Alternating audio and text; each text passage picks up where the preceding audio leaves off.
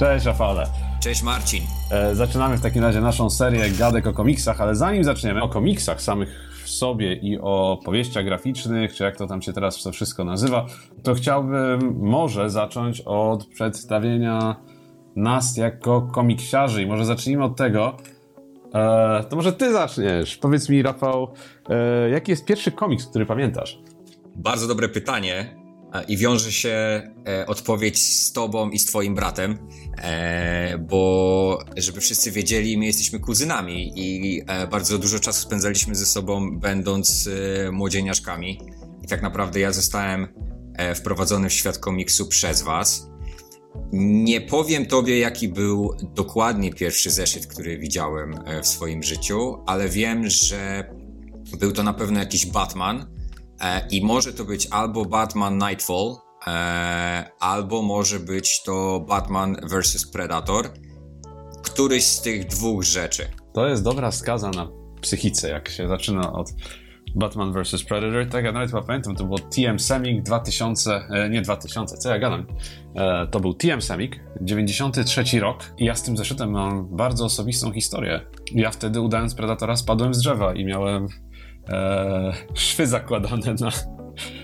Jak mi kawał drewna został w górnej części ramienia, więc miałem unieruchomioną w temblaku rękę wtedy i to była moja prawa ręka, na szczęście jestem leworęczny, ale tak czy owak operowanie na jednej ręce było niestety bardzo, bardzo trudne i pamiętam jak dziś, że ja ten komiks dostałem wychodząc po którejś wizycie kontrolnej u lekarza i to był pierwszy Batman vs Predator wydany po polsku i pamiętam jak dziś namówiłem mamę, żeby mi go kupiła i czytałem go w autobusie jedną ręką przewracając kartki ku coraz większemu przerażeniu mojej mamy, jak widziała kolejne strony, tak, tam były, ponieważ to była współpraca Dark Horse i DC. Pamiętam jak dziś, no nie za bardzo bawili się w tańcu, jeżeli chodzi o szczegóły bardziej drastyczne, zwłaszcza że to był właśnie ten etap DC, na który mocny wpływ miał m.in. Frank Miller. I Frank Miller sam w sobie nie za bardzo bawi się w subtelności. Tu był jeszcze Predator dorzucony, który z subtelnością nie ma nic wspólnego. I pamiętam to przerażenie mojej mamy, jak ja kolejne karty przerzucałem i moje własne potem w nocy, jak poszedłem spać i zacząłem sobie to wszystko wyobrażać. Także ten zeszyt ma u mnie też wyjątkowe miejsce w pamięci, bo to był pierwszy taki... Znaczy wiąże się z tym wypadkiem, a to że też był taki pierwszy drastyczny zeszyt czytany na dorosłego, więc... No, ja miałem dokładnie... Nie miałem dokładnie tego samego, ponieważ nie złamałem sobie ręki spadając z drzewa, ale miałem dokładnie te same spostrzeżenia, jeśli chodzi o brutalność i byłem w ogromnym szoku. Co do mnie, ja do dzisiaj pamiętam historię z tego zeszytu, mianowicie to, jak Batman skonfrontowany z Predatorem, który no notabene był jednak dużo lepszą maszyną do zabijania, a tutaj mamy Batmana, który jest no, notabene zwykłym człowiekiem. I pamiętam bardzo dobrze, jak po pierwszej konfrontacji Batman dostał ostre cięgi i potem stwierdził, że musi zmienić strategię. I po raz pierwszy wtedy zobaczyłem Batmana w czymś takim jak zbroja i pamiętam, że to zrobiło na mnie ogromne wrażenie. Batman w zbroi, wariant jego kostiumu był czymś niesamowitym. Także no wryło mi się to w siatkówkę i pamiętam to do dzisiaj.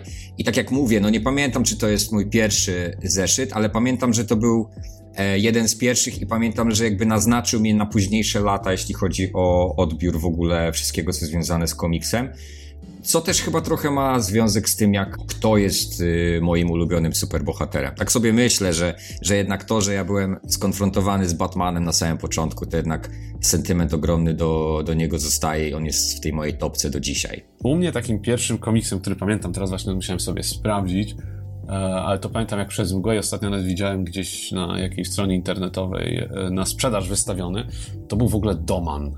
Mieliśmy kiedyś kolekcję, słuchaj, zbieranych przez mojego tatę różnych takich komiksów, wtedy też wydawano takie komiksy historyczne o Polsce, o polskich władcach, była taka seria o polskich królach, która notabene jeszcze była chyba pierwszym też moim doświadczeniem z nauką języka, bo te komiksy o królach, poza tym, że były jakieś tam oparte na polskiej historii, mniej lub bardziej to miały to do siebie, że miały dwie wersje w dymkach napisów.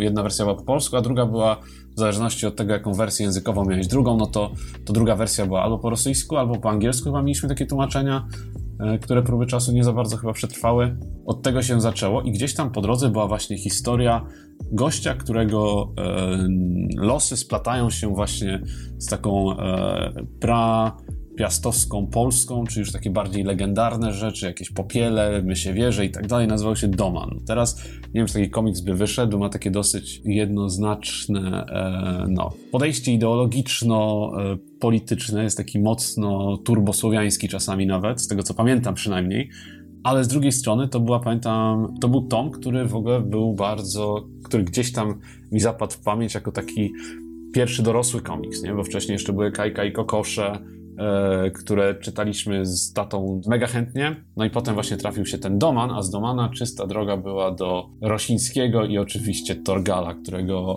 międzypokoleniowo namiętnie czytaliśmy w domu. Jakby Superman był tym bohaterem takim stereotypowym, archetypowym, jakkolwiek chcesz go nazwać, którego każdy znał, każdy kojarzył, tak? Były czarno-białe wydawnictwa z Supermanem w Polsce w latach 80. I gdzieś tam nagle w tej komiksie właśnie z jednej strony mocno historyczno-propagandowym, a z drugiej strony tym superbohaterskim przebił się polski rysownik, który nagle pokazał gościa, który tak pięknie łączy rzeczy, z które ja na co dzień uwielbiam, czyli wątki legendarno-mityczne z wątkami science fiction. Jak miałem 6 lat, to zaczęła się moja właśnie przygoda z Thorgalem i to trwa do tej pory. Gdzieś tam tą kolekcję uzupełniam. Rosiński jej już niestety chyba nie do końca tworzy. Wiem, że tam były problemy z banami i tak dalej, tym autorem historii, ale cały czas historia jest ciągnięta. Trochę jak historia właśnie francuskiego Kajka i francuskiego Kokosza, czyli Asterixa, który też jest pewnym evergreenem, do którego pewnie gdzieś tam jeszcze wrócimy. Może nie dzisiaj, ale innym razem. W ogóle historia Thorgala to ładną furtkę nam tutaj otwierasz, jeśli chodzi o komiksy, które są spoza nurtu superbohaterskiego stricte, czyli tego, którego znamy jako superbohaterski dzisiaj. I do tego przejdziemy za chwilkę, natomiast jeszcze chciałem słów parę na temat tych komiksów z mojego dzieciństwa, bo wspominasz o tym, co ciebie ukształtowało. Ja oprócz tego, że zobaczyłem tego Batmana kontra Predator i zniszczyło mi to w pewien sposób psychikę, ale w dobrym sensie. Pierwszym komiksem, który mnie ukształtował w ogóle, jeśli chodzi o odbiór komiksu tak naprawdę, bo jakby zbroja Batmana w komiksie o Predatorze to jedno, natomiast prowadzenie historii w ogóle to Batman Knightfall i historia Bane'a. Pamiętam, że odkryłem go u was w domu i po prostu mnie zmiotło z planszy, ponieważ ja nie wiedziałem, że można w ogóle tak historię prowadzić. Batman jednym, ale tutaj była historia złoczyńcy, którego geneza jest o tyle ciekawa, że on jakby znalazł się w tym położeniu nie ze swojego wyboru troszkę. To było takie bardzo nie zero-jedynkowe, w bardzo dużych odcieniach szarości, więc wyobraź sobie ja, 8 czy 9-latek, który czyta już tak bardzo ambiwalentną historię i to po prostu było coś niesamowitego dla mnie. Bane do dzisiaj i historia o Bane'ie, jego początki w więzieniu i tego, jak on stawał się tym, kim się stał koniec końców.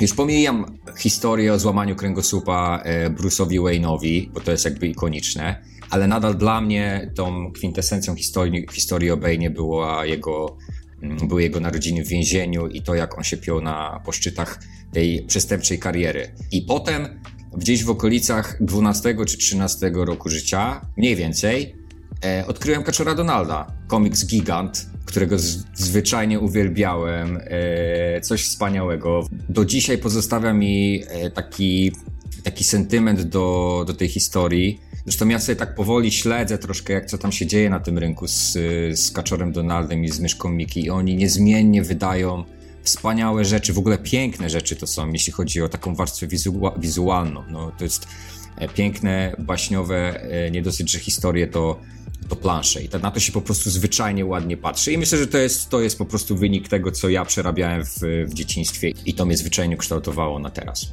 No, fajnie, że nawiązałeś do Kaczora Donalda, bo on też tak fajnie wiąże obecną zależność jakby jednej z głównych stajni komiksowych, której, bez omawiania której nie da się omawiać komiksów, czyli Marvela właśnie, z wytwórnią, która stworzyła Kaczora Donalda, czyli z Disneyem, nie? Także jest tutaj takie śmieszne zapętlenie, o którym też pewnie będziemy gdzieś tam mówić, bo te pętle historyczne w komiksach są bardzo ważne, te klamry, tak, dziejowe, czy jak to tam chcesz nazwać z punktu widzenia stricte teoretyczno-literackiego, ale jest pewnego rodzaju klamra, tak samo jak właśnie te historie z Knightfall.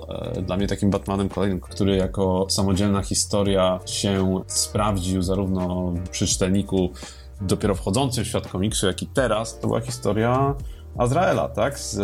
Z Mrocznym Rycerzem, gdzie Bruce Wayne zostaje wyłączony z gry i przekazuje notabene zbroję Batmana pewnemu młodzieńcowi, który już nie do końca hołduje wszystkim zasadom, którym hołdował sam Wayne. No i tu się pojawiają też fajne takie zagrywki dotyczące Batmana jako postaci moralnej, niemoralnej i tak dalej, tych reguł, które na każdym kroku musi testować, tego jego tragizmu związanego właśnie z tymi regułami. Tutaj jest ogromna zasługa chyba też momentu, w którym trafiliśmy na komiksy, bo historia Bane'a jako takiego pewnego rodzaju underdoga, który miał nie przetrwać, a nagle zrobił się największym postrachem Gotham, oraz Bruce'a Wayne'a, który ze złamanym kręgosłupem gdzieś tam odzyskuje siły i wraca do walki przeciwko temu Bane'owi, to jest wszystko taki fajny underdog story, tak? To jest to, czym nas karmiono w filmie, ale tutaj warto wspomnieć chociażby o Rockim. No i nagle gdzieś tam, jak byliśmy już na tyle duzi, żeby sięgać po komiksy samodzielnie, czy po to, co chcemy czytać samodzielnie, nagle trafiają się historie, w których no właśnie taki underdog, zarówno dobry, jak i zły, zwycięża. Na swój sposób zwycięża. Każdy z nich na swój sposób wygrał. Tak jest. Rzecz, o której wspomniałeś, czyli Azrael, wątek Azraela też fajnie się wpisuje w coś, co ja lubię w komiksie w ogóle, czyli taką ambiwalencję i niejednoznaczność tych bohaterów, dlatego że, wiesz, złota era komiksów na przykład. Ja wiem, że otwieramy tutaj zupełnie nową paczkę, ale to tylko sobie gdzieś tam zaznaczymy, ale na przykład złota era komiksów, która się charakteryzowała takim podziałem bardzo jasnym na dobro i zło i tam jasno było, komu dopingujemy. Tak, ja bardzo jednak lubię i może to być zasługa tego, że moja styczność z komiksem była na początku właśnie z historią z Bane'em.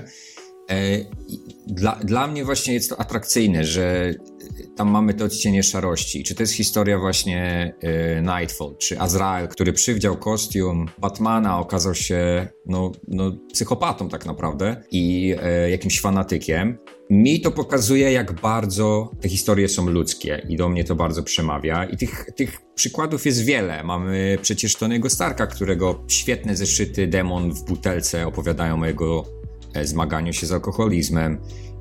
Mamy Spawna, który też nie jest do końca normalny i te rzeczy są atrakcyjne w tym kontekście, że one są bardzo ludzkie.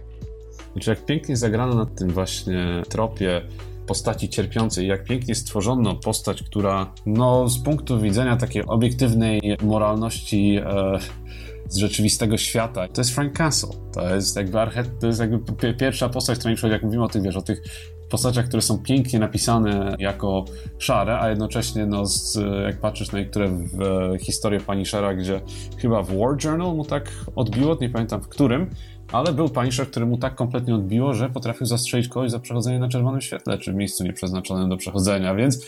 Ale jednocześnie, wiesz, masz całą tą jakby historię tak gościa opisaną w pewnych odcieniach szarości, a jednocześnie masz historię gościa, który jest pisany w odcieniach szarości, ale w realnym świecie facet, który wychodzi z giwerą i strzela do gości, do ludzi, których uznaje sam za złych.